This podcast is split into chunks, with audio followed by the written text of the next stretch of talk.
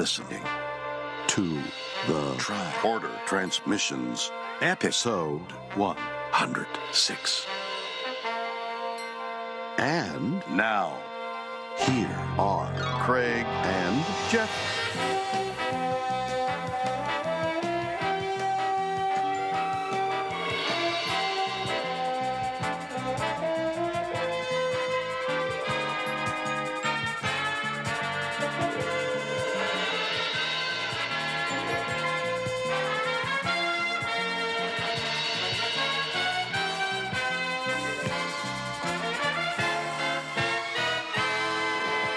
Welcome back to the Tricorder Transmission. This is episode 106. Today we'll be covering the animated series episode The Survivor, which originally aired on October 13th of 1973. We are your hosts, Jeff Hewlett.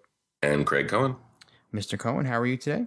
All right, all right, Jeff. Good to uh, good to talk to you as always. Excellent. Always, always good to talk to you as well. And uh, before we dive into our commentary, something that makes me very fond of this episode. I'm not sure if you saw this or not while you were doing your research for this, but there's a guest voice actor on this episode who is quite near and dear to my heart, and he's not Yes. a normal uh, someone you would associate with Star Trek. And that is the famous comedian Ted Knight.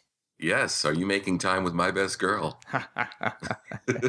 yes, uh, famous for many roles, uh, including Caddyshack, of course, uh, the Mary Tyler Moore Show, and Too Close for Comfort, and tons and tons of other uh, television shows and movies. But uh, we, we we love Ted Knight. I think both of us do. Oh yeah. So uh, when I looked up the the credits for this one and saw Ted Knight, I had to go and make sure it was the Ted Knight. And uh, yeah, he plays the um, the alien slash uh, intergalactic philanthropist Carter Winston in this episode, and does a pretty good job. In fact, doesn't doesn't really even sound like Ted Knight to me. No. No, so that was that was pretty cool. So, uh, are you ready to uh, dive into the commentary? Oh yes, sir. All right, so we are going to start up our DVDs here. Uh, feel free to start yours up. We'll give you a three count. Uh, that's when we're going to start, and uh, you can follow along on our commentary track. So here we go. Three, two, one. It's funny that you mentioned um, DVD because, um, as we know, or uh, hopefully know, um, the animated series will be coming out on Blu-ray. Yeah, I saw that, and I, I'm imagining that that uh, big box set is going to be really pricey. Yeah, I think it's got to be upwards of four hundred dollars. Oh god, absolutely, because you're getting so much content. Is it thirty something discs, isn't it? Yeah. Well, what is it? It's the original series, Yep. uh, the animated series, and then the all the original crew movies. Yeah. Yeah. Yep. Absolutely. So, So that's a lot of a lot of content there, and uh, I know there's been a lot of talks about hopefully they'll break the animated series away for those that have everything else. But um, who knows? I mean, Star Trek really is a cash cow, and um, I think everybody knows that when they put out something new. um, or at least uh, on the new format, an updated high def format, um, people are going to buy it even if they own it already. So uh, I know I'm not gonna, as much as I like the the, the animated series. But uh, if you have not gotten into Star Trek uh, on the home video collecting end of things, um, it's a great time to be a fan. it definitely is, and uh, I, I love that we get the Romulan neutral zone reference Yeah. right here in the beginning. So Mhm. yet again, more TOS stuff getting dragged into the into the animated series. Really, really cool. And this this scene reminds me we're, we're finding this. There he is. There's Kyle. There's Lieutenant Kyle working the transporter. I, I thought it was funny because the alien looks a heck of a lot like him. Carter Winston looks a heck of a lot like him. And did you notice that McCoy seems to think somebody being missing for five years is this incredible thing? like, there's no way he could possibly turn up. Never mind the fact that we found Zefram Cochrane. Yeah, well, especially in outer space. Yeah, exactly. I mean, it's not like you're missing from your hometown for five years. I mean, it could be anywhere out there. So we've got. Um, uh, here's a moment in this episode that really threw me for a loop, and that's McCoy just casually man- uh, mentioning the fact that he's got a daughter. Yeah. So um, that is the only time, as far as I know, that he, the daughter is actually mentioned on screen. Although she was in the actual writer's guide Oh, for the okay. original series. So she is canon in a way. And uh, once again, once again, there's a female fiance on board the Enterprise. Very convenient. Yeah, that that just so happens to. Yeah, that daughter is actually mentioned in a, a couple episodes back. I I talked about the autobiography of uh, James T. Kirk Mhm. that came out a little while ago, and um, there's a section in the book where um, Kirk talks about uh, the times he talked to McCoy about his daughter and sort of you know dealing with the fact that you were gone for these extended period uh, periods of time um, you know sort of leaving a family behind Uh, really interesting stuff and it's probably the most problematic aspect of star trek in Yeah. terms of you know the idea that you know people would start families and then put them through such um i don't know if turmoil is the right word Hmm, I think that's something they started to address in later series, where some of them had their families with them on the ship. yeah well like wesley yeah Yeah, exactly. I, you see the idea? I love this whole identity tape concept. Yeah, you know, and, and it's it's uh it's you know very cool. They're doing voice analysis and fingerprint analysis, and and he happens to be wearing the same clothes in his ID photo that he's still wearing today. Uh, and I love that a fingerprint is still uh, the an identification factor in the 23rd century. yeah, you think they would just do like some kind of DNA um check? Yeah, Bones has all kinds of scanners that he could use to to determine, you know, who you are via your DNA. Probably don't have to extract anything. Mhm. I mean, oh, here's Nurse Chapel's brief appearance in this episode.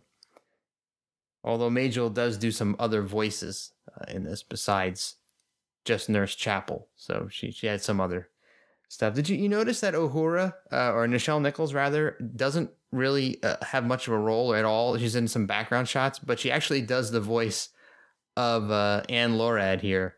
Yeah, Yeah, I, I wonder if that was a like a, a union thing. yeah. Who knows? But at least she's she's got something going on. Yeah, And so, so here we're getting some uh, background information on Carter Winston, the intergalactic philanthropist who they believe they've just rescued from a disabled ship.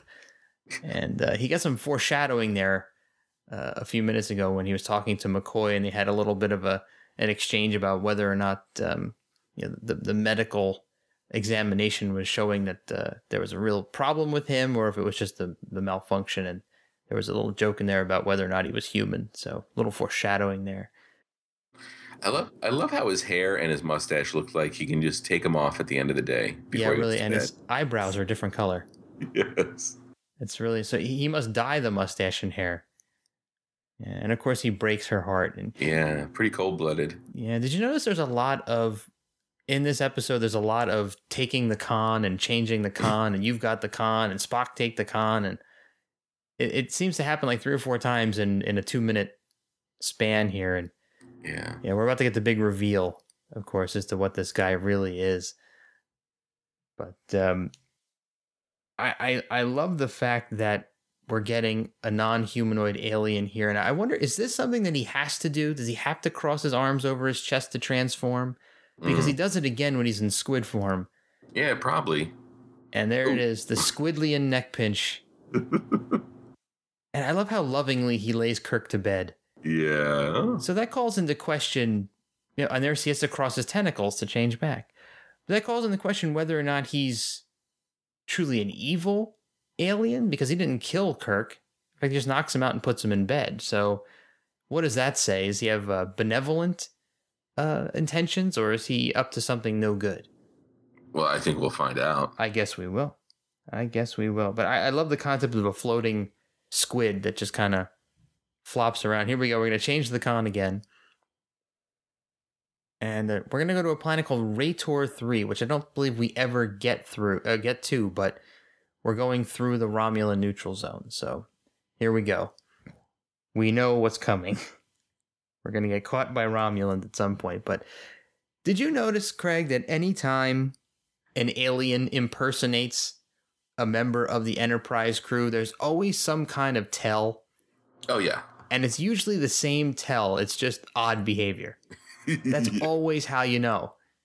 So no alien can successfully impersonate uh, any member of the crew because we we know them so well and they know each other so well that any odd behavior is an immediate tip off that something is wrong. Well, yeah. I mean, and if you think about it, imagine like um, uh, me and you met up somewhere, Hmm. you know, maybe even for lunch, how long do you think it would take for one of us to figure out that the other one was whoa, there was something going on? An imposter, yeah, because you know the minute you saw me eat Mexican food, you know it wasn't me. Exactly. Exactly. But you know what's funny about Doppelkirk here? He how does how does the alien know the name of everybody on the bridge? Mm. Yeah, well, he's done a lot of research, obviously, because Mm, possibly, yeah, yeah. Well, once we find out his real backstory here, we'll we'll understand a little bit more that maybe explain my question. But I thought it was funny how he just stroll onto the bridge and immediately know everybody. Mhm. did did Gene Roddenberry help with this script? Mm, I am not quite sure about that. I saw some I saw something online, but I, I wasn't 100% on whether or not to believe it or not because you know the final credits don't indicate that. Hmm. I'll have to look that up afterwards. I, I I did some research, but I didn't see anything necessarily about that. Now the the other thing that's interesting here is with the alien taking people over. Uh, as we saw, he brought Kirk up to bed instead of like Hmm. locking him away somewhere. Yeah, well, that's that's the strange part about it is is he what is his real intention? Here's here's another one of these weird enterprise miracles that an edited multi-camera shoot of everything that just happened. So now we know that that Kirk, you know, there's somebody else impersonating Kirk. Maybe maybe the aliens trying to mess with them and make them think that um, you know, make Kirk think he's going crazy. Yeah. Maybe that's his goal. Take the con. I just Con, just a million cons. And we just got an offhand reference to M'Ress, who doesn't actually come on screen until a little bit later, but but Kirk uh, asked her to um, signal a yellow alert. But I thought that was interesting that they they reference a character by name before they actually show the character on screen. So people are like, who the heck is that? yeah. And we haven't seen her prior to this. Uh oh, there goes McCoy. And see, now he drags McCoy into the closet and locks him up, which is very strange. He didn't do that with Kirk, but he did it with uh, with McCoy. So I, I'm not sure exactly uh, what the the mo here is, but um, did he know? Did the alien know that that that Nored was coming down to to talk to the doctor, and he figured he'd come and head her off at the pass? Yeah, that's an interesting uh, question. Yeah, I don't know. Hmm. So this is this is really cold blooded moment here. That he's he's you know we know that this is Carter Winston here in, impersonating McCoy, but man, he's he's a pretty cold dude. Hmm Telling his fiance, listen, you know, Carter told you to get lost, so uh, I highly advise you to take that uh, take that to heart and, and and beat the concrete. Forget about him. Mm. Poor chick. I feel bad for her. That's pretty Yeah. cold. Same kind of thing though. I mean, this is um this is kind of like the uh the Enterprise playbook. So, Kirk Kirk's doing the right thing here, wanting a medical examination, I think. But gets dismissed and here's the here's the tell, here's the weird behavior tell. You know, Spock's picking up on it, so now we we know that this is not McCoy. Spock's got this down. Can't get anything by him.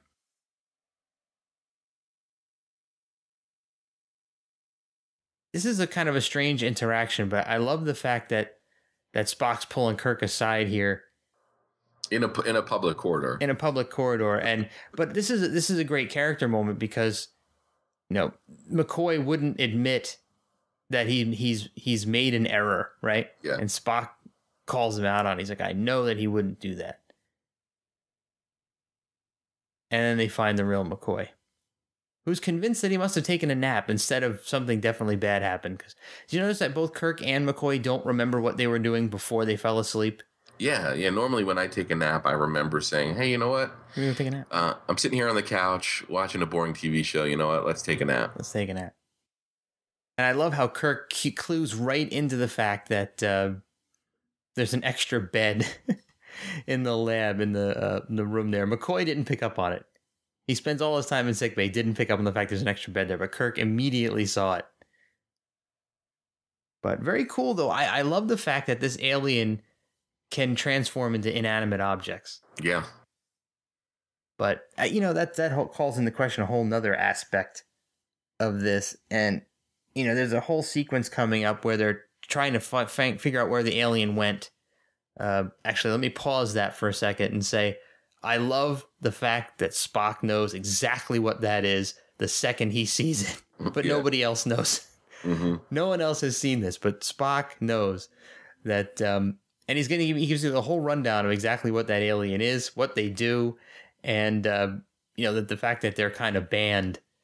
Uh, we're not allowed to to go to their planet. Their planet is off limits because uh, of their general trickery. Yeah. So I love how it's kind of like does it now? Are you? Do you think it's floating down the hallway, or was it walking down the hallway on its tentacles? I think the intent was for, for to be to be walking, but I think the li- limitations of the animation made it seem like it was floating. Yeah, more than likely. But so it's a Vendorian. Uh, the alien is called a Vendorian, so squid-like uh, floating alien that can shapeshift by uh, changing its molecular structure. There's the old kung fu, the kung fu the phaser out of your hand. That's that's that's a trope, and and he makes his way through the door and he gets away. But yeah, so this this is a very strange concept to me because I think this alien has a huge upper hand in the fact that he can literally transform into just about anything. So I, why would he turn back into Carter Winston? Why wouldn't he just turn into like a garbage can or a ladder or something? And no one would know. I mean, uh, the ship is so huge. The guy could literally go and hide as as a piece of equipment or you know something that people would just run right by. Why does he change back into Carter Winston? I just don't get that part.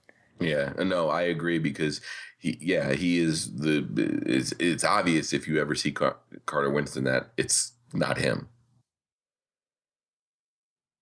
Now, this definitely this definitely feels like a uh, an original series episode. Do you do you think um, it's always interesting to to think about? You know, this is a half hour you know running time versus the hour for the show, mm-hmm. and it mm-hmm. makes you wonder how different the story would have played out, um, at least in the setup before we get the reveal. Oh, definitely, definitely, yeah. If they'd have expanded this out to an hour story, I think we would have gotten a lot more uh, backstory, uh, the more relationship between uh, Nored and uh, and Winston.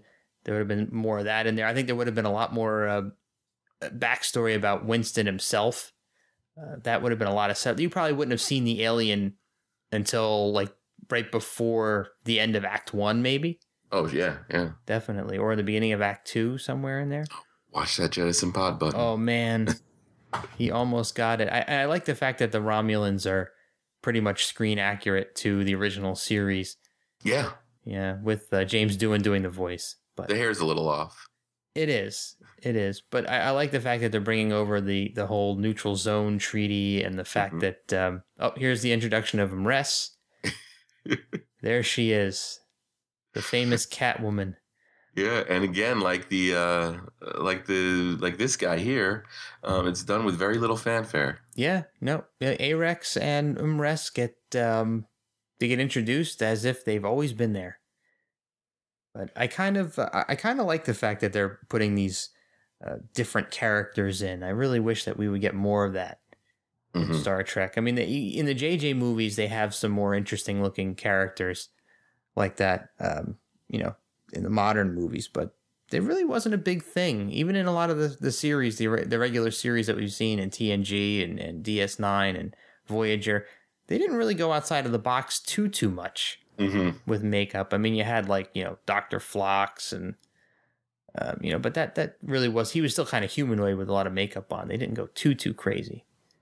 Whoa, did you see that, that neck grab? Yeah. Wow, Scotty took a nosedive. That was a tough one, man. So that, that alien's got that nerve pinch thing down. I love that. So we've got the same crossover too between the Romulan ships and the Klingon ships in this one. So we we know in the in the movies, uh, the Klingons were flying those ships, and there was always some crisscross in in TOS as to who those ship designs belonged to. And I guess the the the consensus is that they shared that design. But Um, another interesting uh, thing I picked up on is when Kirk is sitting in his chair and he calls down to security, a female voice answers. So once again, we've got uh, a reference to female security detail uh, on the Enterprise as we had in the Lorelei signal. A pretty diverse Mm-hmm. crew there, pretty neat. And here we go. She's got the drop on Winston again, and he's going to talk her out of it. Which I mean, you know, how d- does she not know that there's a stun setting on that face?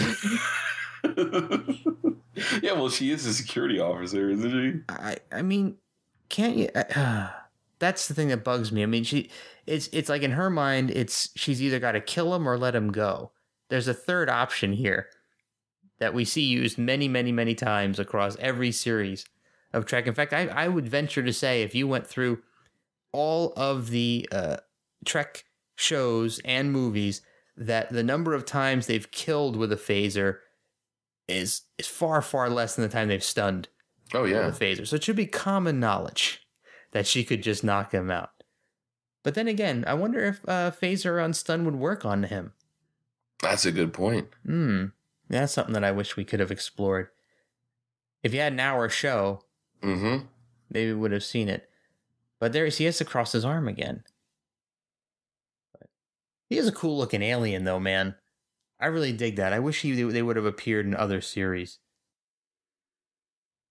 I guess the CG would have been kind of up. there's a nice shot of the Klingon ship. I love how they draw the ships in the animated series. I think they look really good. Oh yeah. Yeah. So he escapes out the same door he escaped out of last time. He keeps going through the doors. So we got a little bit of space battle action, which is a little more. There's M'Ress again. She's got a lot of dialogue in this episode. Oh yeah, yeah. Yeah. Her agent worked hard for her. Yeah. I, you know what? I don't know about you, but I think Nored should be uh, court-martialed after Mhm. this.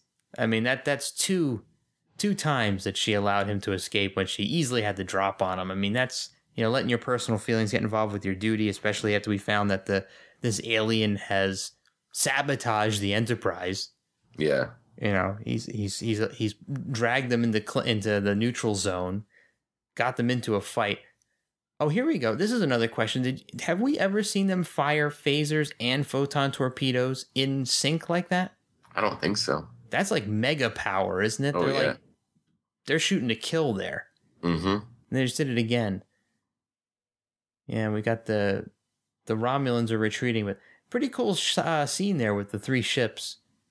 Um, hmm, interesting. So we we haven't really talked much about the fact that the Romulans have planted the alien on the Enterprise as a spy, which Mhm. is a kind of a neat concept, isn't Yeah. it? Mm-hmm. Yeah, yeah. And something that the the Enterprise had done to the Romulans previously. hmm Yep. Yeah. Good. Hey, good, good, good call there. I totally didn't make that connection, but yeah, we we we altered Kirk and sent him in. That's true. That's true. And you know, let me ask you a question here too. If Scotty said it was going to take two hours to fix the shields, what the hell's he doing on the bridge? Get the hell back to work, dude. Mm, No wonder it's going to take two hours. In there hanging around the bridge. oh, and here's another weird thing. I thought they said that the alien had to be something that was the same size and mass. How did he Yep. become a deflector shield? exactly. That was my question. I thought maybe they would have explained it by saying he like became the wires that fixed what he just what he messed up before. That could I could buy that. Yeah. But I thought it was very weird. They said he was a, he became the shield. But I like I like the turnaround though. I like the um, the fact that he's kind of redeeming himself, and you get the sob story here about how uh, you know on his on his planet he was a nobody. You know he was the he was useless. He had no skills. But uh, so the Romulans, of course, were exploiting uh, exploiting him and his shape shifting abilities to uh, attempt to you know, one up the Kirk. Maybe this was revenge for Mhm. Kirk uh, duping the Romulans, right? Maybe he enabled that. Hmm. So here's another weird part of this that that leaves me kind of shrugging my shoulders and wondering. I mean, he he implies the fact that the longer a Vendorian stays in someone else's form, the more they become that person. yeah. I, you no, know, it's probably that's that's that's problematic. That is very problematic. I mean, I was wondering every time he knocks somebody out or he touch does he have to touch you in order to take your form? I don't think he does. No. So is he actually somehow, uh, you know, telepathically taking your memories and your personality out of your mind? And I, that's weird to me. Great joke at the end of this episode. Oh, I love it. It's great. Good, good uh, Spock and uh, McCoy moment there to wrap the episode up. Very TOS. Mm-hmm. Very, very TOS. So I guess that brings us to the end of our commentary for The Survivor. Um, I guess we can talk about our essential votes, and I will go right out and say that I'm calling this episode essential for several reasons. Uh, of course, the exposition of McCoy having a daughter, even though it doesn't really get mentioned anywhere else, it is part of the original Star Trek Writer's Guide. So, in my mind, that is a canonical reference. Um, the Vendorians, an introduction of a new alien, which sadly does not recur. Uh, and we see other shapeshifters, um, famously. I mean, Odo, but we unfortunately none of them are Vendorians, as much as I wish they were. And the introduction of M'Ress, the uh, first on-screen appearance of M'Ress. So, um, what do you think, Craig? I would agree. Um, for all the reasons you gave, um, I think it's hard to dispute this one. Yeah, definitely, definitely. So, um, that wraps up our coverage. And stay tuned. Uh, Heather Barker is going to be stopping by the studio to share her thoughts on this episode and how it stacks up to the previous two that she's watched, and she's a, still a TAS newbie. So that should be interesting. Stay tuned for that. Uh, anything else you want to add, Craig, before we wrap? No, man. It's uh, it's fun as always. All right. So thanks everybody for listening, and stay tuned. We'll be right back with Heather Barker. Hey, we are back with my shore leave co-host Heather Barker, as promised. Heather, how's it going? It's going well. How are you? Doing pretty good, pretty good. We're back with another animated series episode. This time, Craig and I did our commentary track for The Survivor, which was um, an interesting episode for me because I always love non humanoid aliens. I think I probably beat that to death uh, on the tricorder transmissions prior. That, that whenever there's a non humanoid alien, I'm just really into it. I, just, I love it. So, yeah. Um, before we get into anything specific, though, on this episode, how about you give us some general thoughts on uh, the Survivor versus the previous two that you had just watched for the first time, uh, the Lorelei Signal and uh, More Tribbles, More Troubles. How does it stack up? I say it's it's in second place. If so, I've watched three. So I still I think Lorelei Signal is uh, controversial as it was. I think there was just a lot to that episode um, story wise, and then just again the visuals in it. So far, I have not seen that again in the in the last two episodes that we've watched. Um, and then I, you know, the last one was okay, but I think this one was better. Um, so yeah, I rank it right in the middle, second place. I liked it. Um, some of it I didn't like, and we'll talk about that. Okay, it's kind of where I thought you might wind up on this one. This episode to me seems very TOS. I mean, aside yeah. from the fact that they probably could never have pulled off uh, the the alien in this, I just I, I, it feels totally like something we would have seen. In fact, there's a lot of elements that I think were were actually cherry picked and reused from TOS episodes. Yeah, Did you get that feel yeah. too? I did. And you know, we, we we felt a little bit of that in the last episode where it called out to some TOS episodes. Um, and I found that again here. And I definitely felt like this was this was more in line with what we're used to in the show hmm. uh, versus the animated series. Definitely. So let's jump on over to I guess the most obvious topic, and that is the introduction of the Vendorian race, which uh, for the audience here, I'm sure you've all seen the episode, but just to re-describe it, it's kind of a space squid with some tentacles hanging down, but it's also a shapeshifter, which is oh. kind of cool. It's always nice to see some sort of a alien with funky special powers, but you know, I, I was I really love this alien, but my my biggest disappointment was the fact that it's never ever ever seen again in any other Star Trek episode. So, what did you think, Heather, about the um, the the Vendorian? Well, spoilers because I didn't know we never see him again. Oh, sorry. Uh, it's okay. I thought he was really cool. Um, he was a big part of why I liked the episode, uh, even though he looked like a you know giant floating octopus guy, uh, octopus of the future or something. Um, he was Talking very octopus. yeah, very believable um, and enjoyable to watch. I like that he kind of has the Vulcan nerve pinched down Yeah. or some maneuvers similar to that. Um, I liked it a lot. And, you know, it, we'll talk about it more, I guess, in a little bit here, but he reminded me of another um, alien species that we've met in DS9 Hmm. and yeah and uh, i was really thrilled i it was a big part of what i enjoyed about this episode Awesome. You know what? This really screamed to me because I, I I was scratching my head thinking, where have I seen this before? Where have I seen this before? And I finally got it.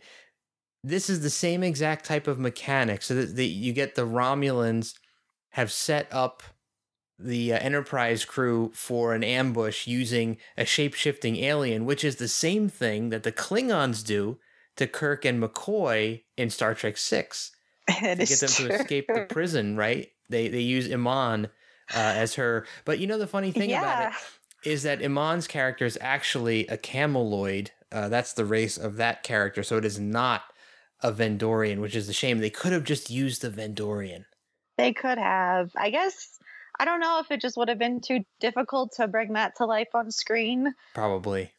you know thing. yeah and I, I guess that's why but yeah you know and we don't see him in the comic books or anything i guess man Nope. now i'm disappointed in that I did lots of googling just to make sure that I wasn't wrong on this, and they do not pop up. I mean, there's other shapeshifters, obviously, that Yeah, are used yeah. in Star Trek, but unfortunately, the Vendorian does not make a reappearance. Hopefully, sometime in the future, maybe somebody will pick him up and use him again. 'Cause I think he's one of the cooler looking aliens. Yeah, we've got a whole new series coming with uh, lots of upgrades and special effects. There so you go. Maybe we can uh, send them a letter. Yeah, we should write that in. We should write that in and say we want to see a Vendorian character. And I think we we've kind of proven that the Vendorian can be a good guy in yeah, this. So you know, you can absolutely. even have a Vendorian crew member on yeah, board the ship. man, poor so many Vendorian. possibilities. I mean, how many buttons on a console could that guy press at one time? He'd be so much more efficient than, than any of the Enterprise crew. I think because of the animation, he only used what like two or three at a time. Yeah, tops. Um, he kind of manhandled a couple of Enterprise crewmen at the same time, but that was Yeah. about it. yeah, Yeah, even when he was scurrying down the hallway, he wasn't really making full use of yeah, his, uh, his more of a float, a float, floating around. but that would be a clue for all of you guys out there who are thinking of cosplay ideas. Oh my gosh, good luck. Vendorians, get some get some like pink hoses to hang off you and, and like maybe like a sheet with some sparkly crap on it. I think Maybe we should cool. uh we should challenge Adam Drosen to do that one. Mm, that's a good one. I, I had thought about maybe trying to figure it out, but my suitcase isn't big enough. Yeah. I mean, you know, I, that that would be that would be a challenge to transport. yeah, you'd have to mail that one to the Rio.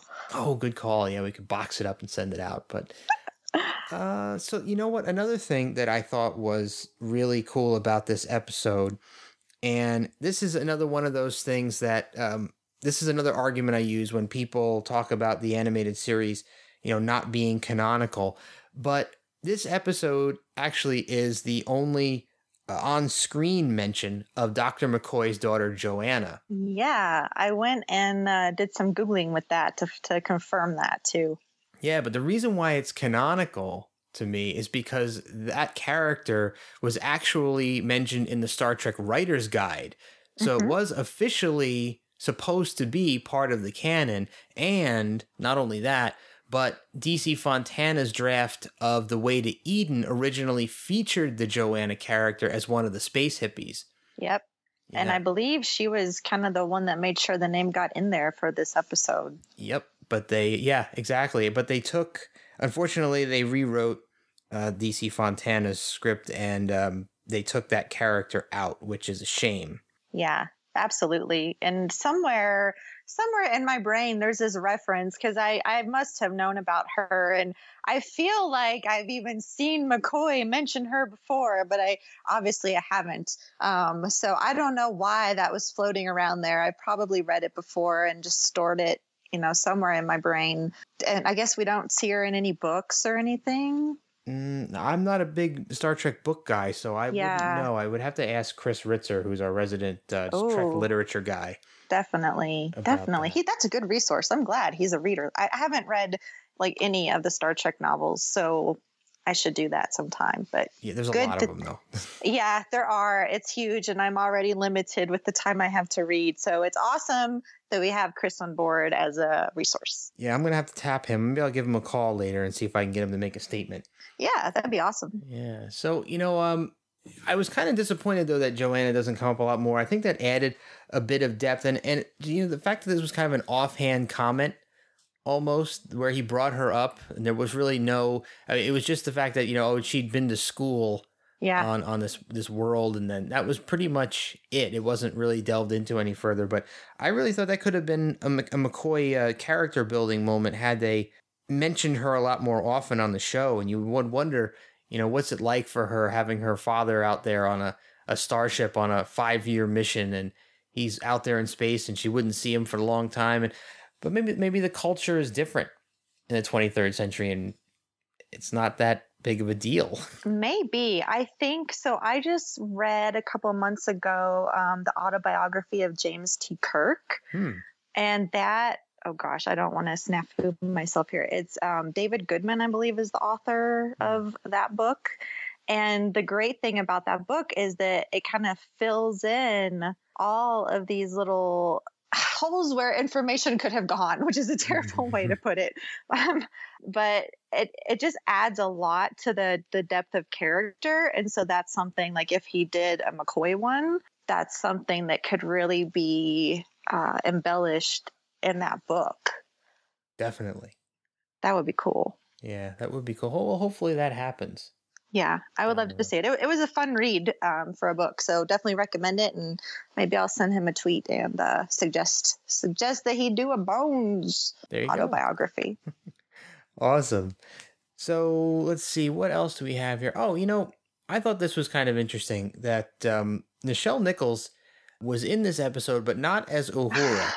so Uhura, she was in the background in some Yeah. shots. You saw her in some overhead shots. She got no actual lines, but Nichelle Nichols did voice uh, Nored, the Yeah. the the the female quasi lead in this, and you know, I was thinking to myself as I was watching this episode back again that this is probably going to be a big sticking point for Heather because we we are we we heard you talk about how impressed you were with the Lorelei signal and the strong female characters and how contrary that was for Trek, and here we are totally backpedaling and going back to the typical female character yeah. in Trek. So what what what are your thoughts on this this uh this shift back to where we were? Uh, so I went through and, you know, as I watched the episode, I take some notes and then I go back and I watched it again just to refresh myself. And outside of my, my general notes, I have a big why I don't like it.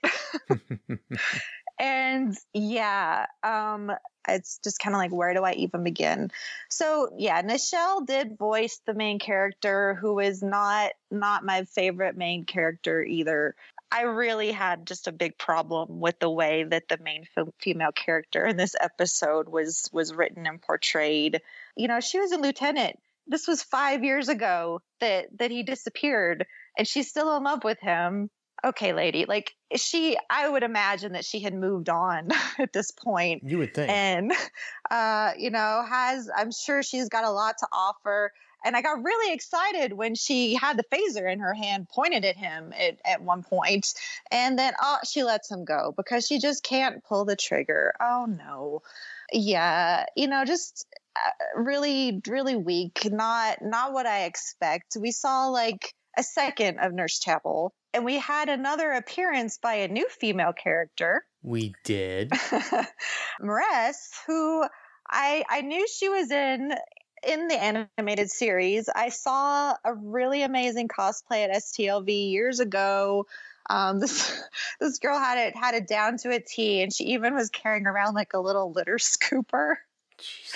It was hilarious. Um, but so this was my my first uh, first appearance of the character and first time I've actually seen her, you know, on the screen. And so I she's intriguing. I will give I will give her that because she's a cat lady, right? Mm-hmm. You know, she she captures your attention the minute that she's on screen because she looks really exotic and she sounds very exotic.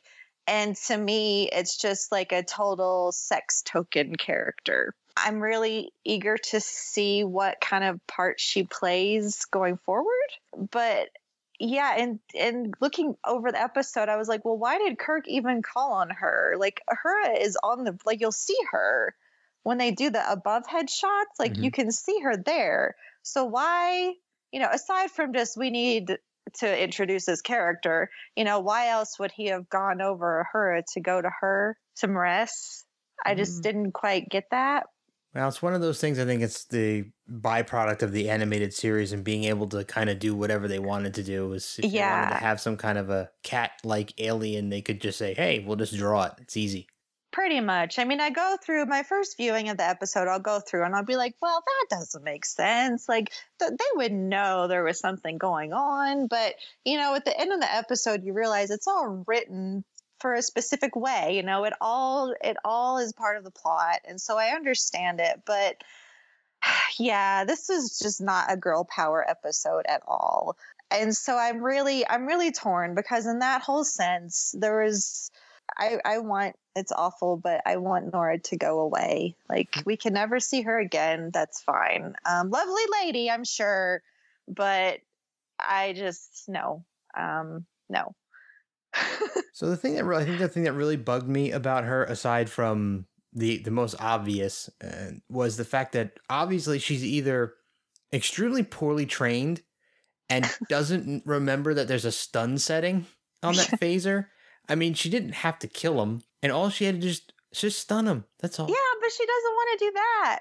I mean, I get it's just the way that they write these female characters sometimes. Like, I can do no harm. Oh my god. Um, but total total side note here, really quick. So you know how it's been five years since right. he disappeared, and you know McCoy was like so shocked, like that can't be possible. Uh, and I'm like, guys, you know he was missing, like he wasn't confirmed dead, so it could definitely be possible. But in doing some of my research, and I don't know if I should talk about this now, but because this episode reminded me of a couple TOS episodes. Oh, me too. Go ahead. Um, definitely, what are little girls made of? Oh, absolutely, because it's a, the Nurse Chapel story. Pretty much yeah. parallels this one. Absolutely, with Dr. Roger. Mm-hmm. Um, again, he had not been heard from for five years. That's apparently a long time. Yeah, in the 23rd century. Get this. So it also kind of harkened back to the man trap with mm-hmm. McCoy um, and you know Nancy Crater. And in my research there, again, five years, five years since they had lived on the planet. It's kind of back to the future moment, right? There's something significant about five years. Yeah, I just it stuck out to me, and I was like, oh, isn't that interesting? so yeah total side note but i just found that to be kind of fun especially since you know those were the episodes that it made me think of um, and then there's a character that that the Vendorian reminded me of, and I can mention that later. I don't know if you had anything to add to the the resemblance with the episodes. Well, yeah, I had picked up on a lot of the same things, and another thing that I thought was amusing is this is the second time we see uh, a shape shifting alien impersonate uh, Doctor McCoy. Yeah.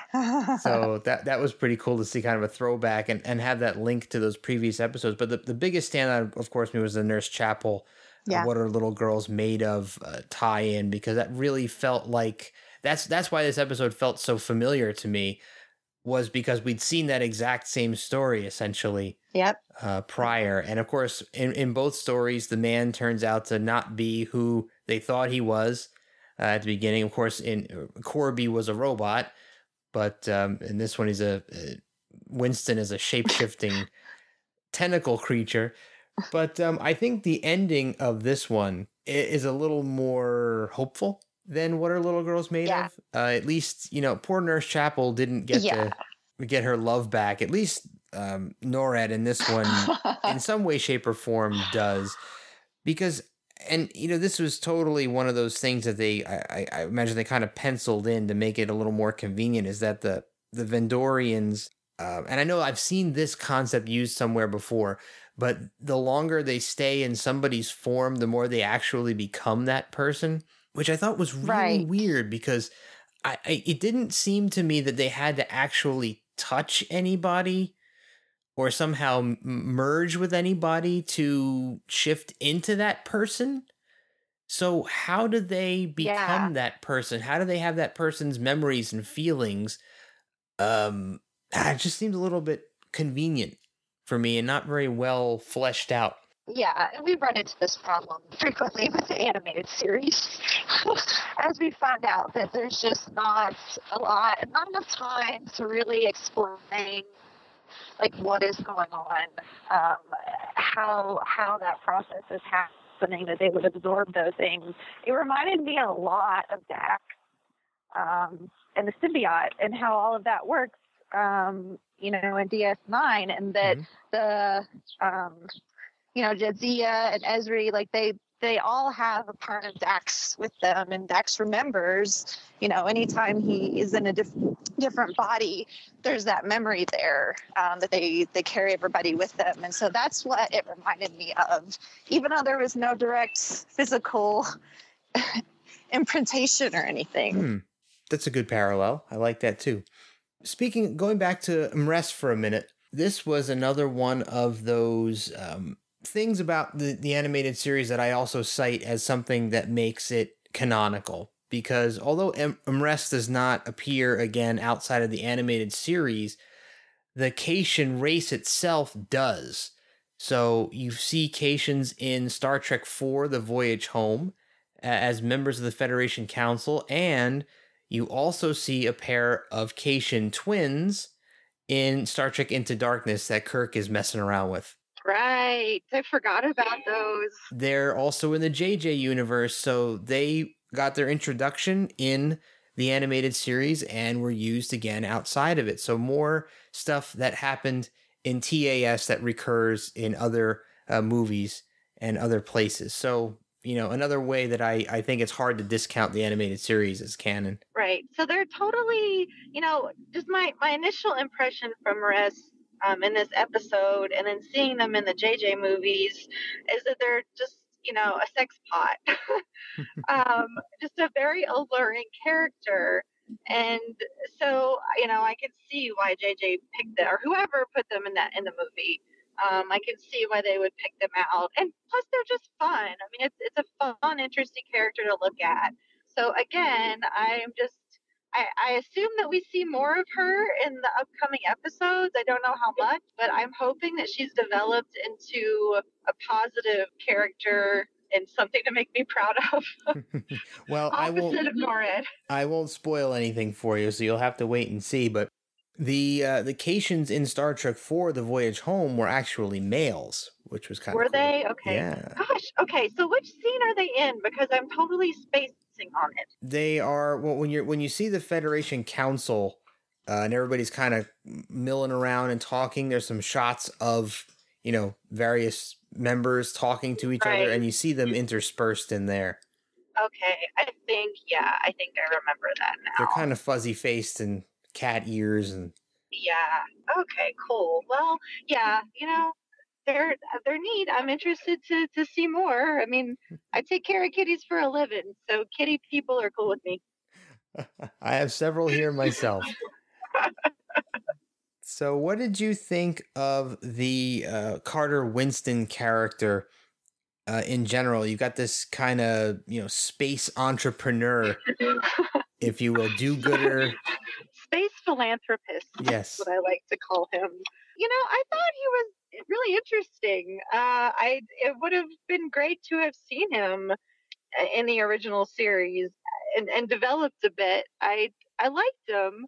I you know this this episode was interesting because of the way that it ended, and it kind of got wrapped up with a nice, pretty, somewhat unbelievable bow.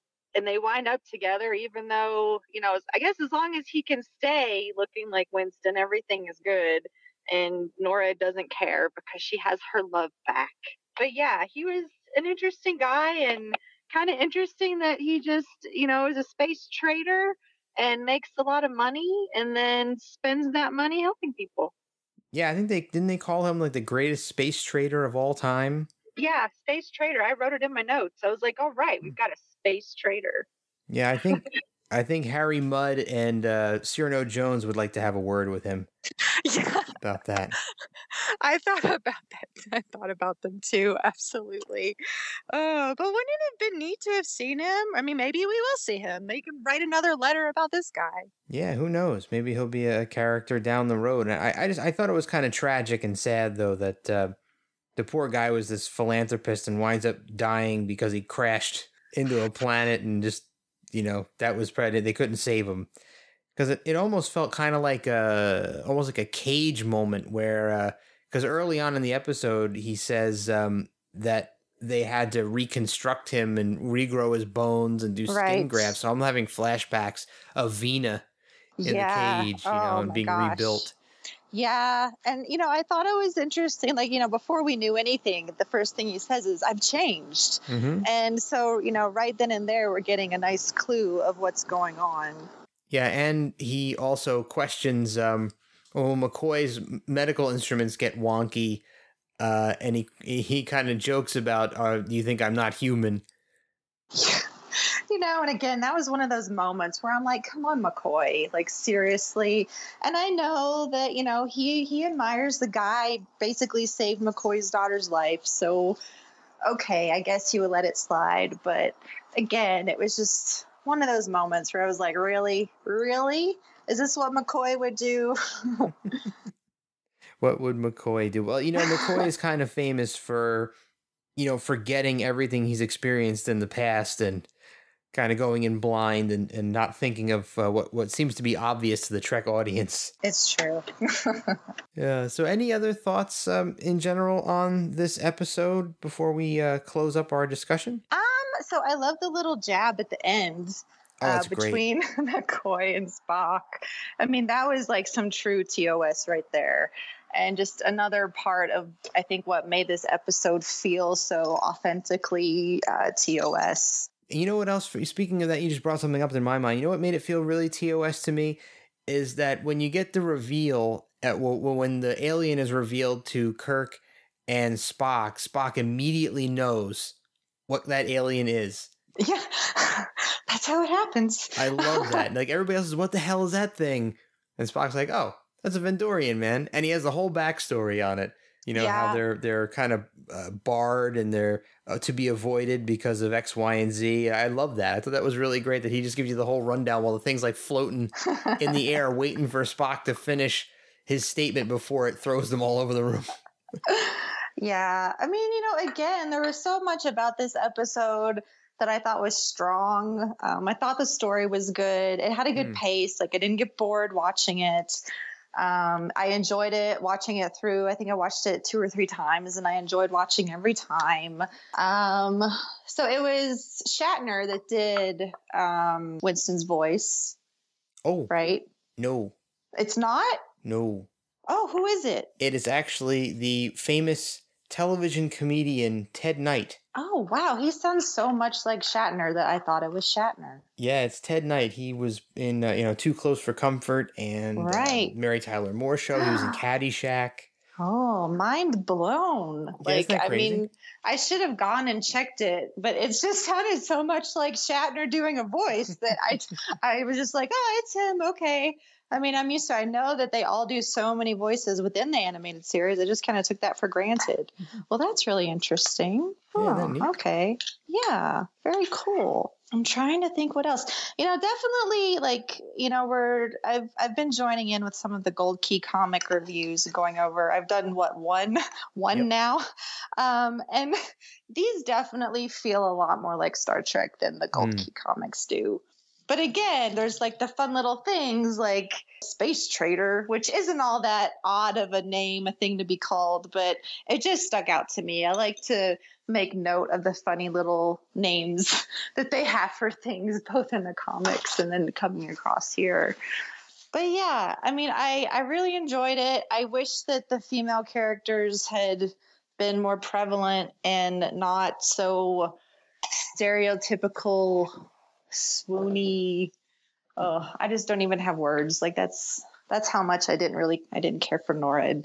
But I'm happy that uh, it all ended on a good note there, and hopefully, you know, they're off living a life together mm-hmm. somewhere. Yeah, and yeah, I guess maybe he can make as though he doesn't shapeshift back, but I, I, as far as Spock's backstory on on the uh, that race, it seems like that's kind of their way of life. They're yeah. you're tricksters, and they like to use their powers of illusion to trick people.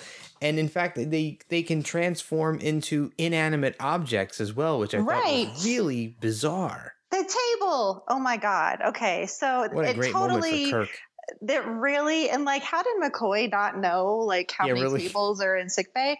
Um but you know okay what is the episode with the table in tng where they're have they're in the holodeck and they're having the holodeck do the table? Oh, it's God. oh gosh i can't remember what the title and i just where's claire uh, when you need her? Seriously claire where are you? Um but yeah for some reason it just that popped into my head was even though it's you know there's nothing in the holodeck holodeck shape shifting into a table but it just reminded me of that. And i just that episode of tng and the whole table it's special in my mind because it's so ridiculous. That was interesting. And they did i mean i felt i really felt like the alien got you know kind of t- used and taken advantage of. Oh definitely. You know we know that he's he was just trying to have a good life and you know even though there are these tricksters and everything this guy was not quite in line uh, with with spock's definition there. And so you know you you definitely felt felt for him. And i think anytime that an episode kind of pulls on your heartstrings that's definitely reminiscent of the original series and and the dynamic there. And almost like a horta-esque moment. Yeah absolutely. Good yeah yeah. The poor guy. He was an outcast, and he just and the, and the Romulans gave him a purpose. Yeah. You know? Yeah. And what how, what did he know? You know, he he didn't exactly. he didn't know about the Federation, and you know he may have thought he was doing a good thing. Exactly. So you know you feel for him. Yeah. What kind of propaganda did the Romulans feed the poor guy? Oh, who knows, man. Yeah. Well, we'll just we'll just assume that there's there were good good ending and uh, even though he had to go to court, go to stand trial, that uh, it all worked out in the end. Well, Kirk put the good word in for him. Exactly. Yeah. So maybe he only got, you know, 20 or 30 years. oh, God. For sabotage and espionage. I mean, he did sabotage the Enterprise. Yeah. Well, but then he protected it. So maybe he gets six months. Yeah. And he technically he didn't kill anybody.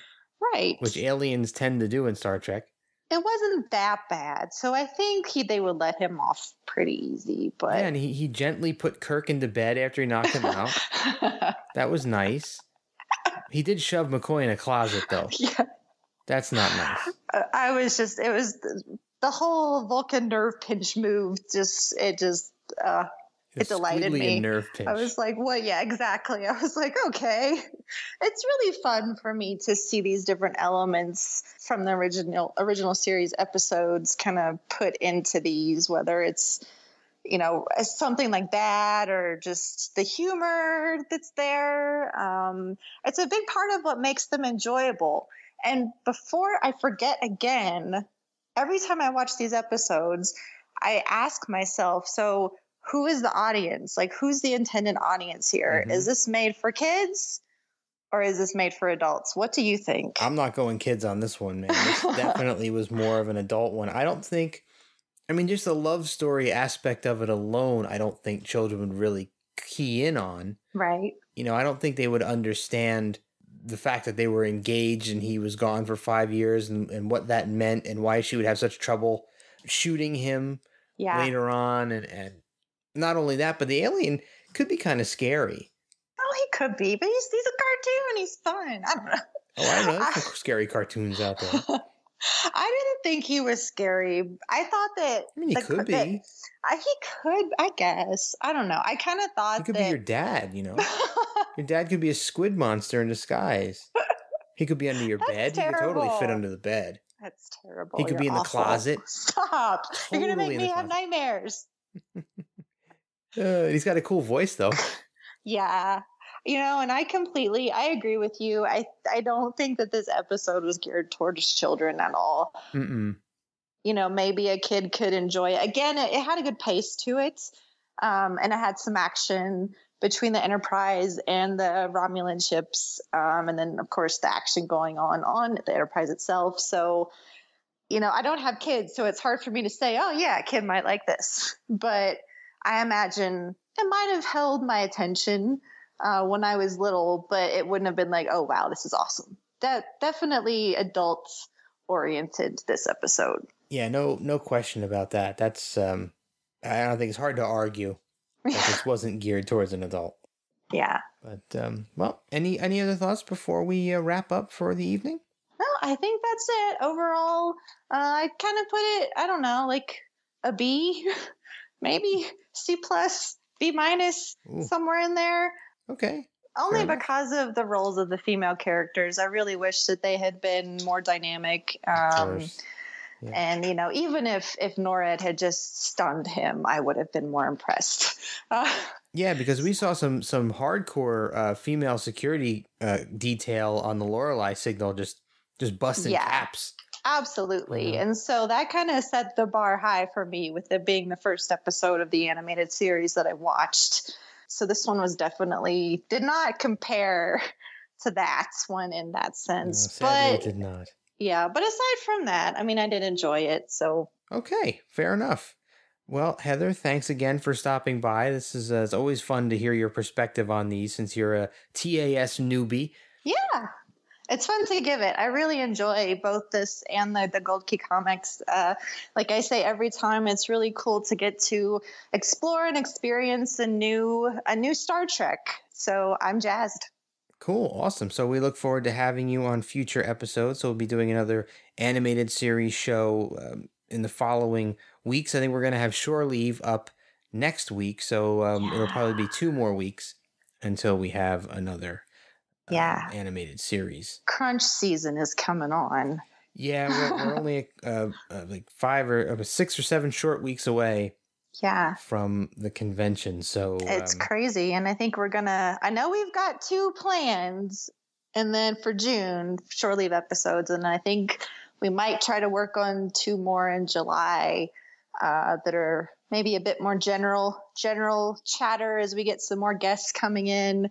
for sure. I am definitely kind of hoping, maybe expecting some some more big names, um, but we'll see.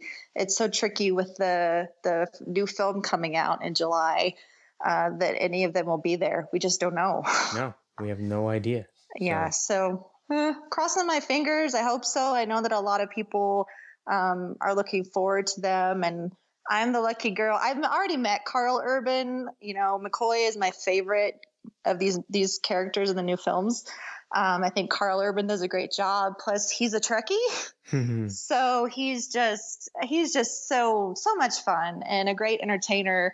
And I felt kind of bad because he hasn't been announced for STLV, but he will be here in Denver next weekend Uh-oh. at Denver Comic Con. So sorry guys, I get to see him.